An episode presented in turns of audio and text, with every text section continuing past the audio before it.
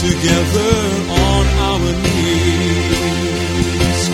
Let us break bread together on our knees. When I fall on my knees with my face to the rising sun, oh Lord, have mercy on me. Welcome to Words of Inspiration with your host and teacher, Audley McLean. And now let's hear from Audley. My friends, as we contemplate what God would have us share with you today, I'm thinking about a statistic that came out in last week's news. It addressed the fact that the coronavirus hasn't gone away, that these new variants are coming. But the statistic that startled me most is that on that day, it said that 84% of the new cases are coming to children, young children. There was a time when we didn't think it impacted them. And as this serious malady has made its way across the world, there were still and still are those who are making of it a political game. This is no game, friend. This is serious business. So today, I'd like us to spend our time praying, and praying especially for our children. In Matthew's Gospel, chapter 19, it says, One day, some parents brought their children to Jesus so he could lay his hands on them and pray for them. But the disciples scolded the parents for bothering him. But Jesus said, Let the children come to me don't stop them, for the kingdom of heaven belongs to those who are like these children. Our Heavenly Father, we thank you that Jesus cared for the children. We pray for parents who don't have time for their children, whose lives are so wrapped up in their own well being and enterprise.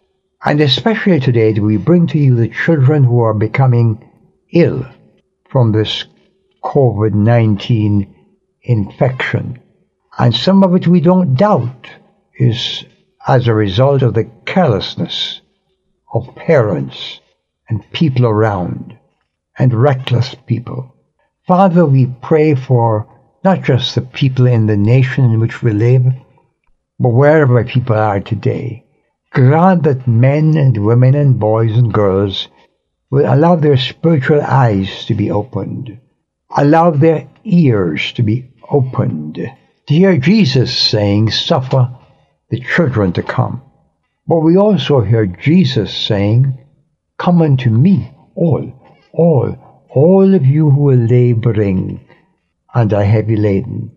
Father, we acknowledge the heavy load, the burden, the trouble, the pain that many are going through today, and we look to you. We pray that you would wake up your people and wake up leaders to cry out to you. Lord, we cry out to you today on behalf of the children. Rescue the children. Save the children. We pray in Jesus' holy name. Amen. Before we leave you today, let me remind you that we're counting on you to mark the date of September the 23rd when we gather for our annual celebration of praise to God and our fundraiser for the Bible Speaks, September the 23rd. Listen up for more information as the days go by. Till next day, this is Audley saying, God bless you abundantly. I've wandered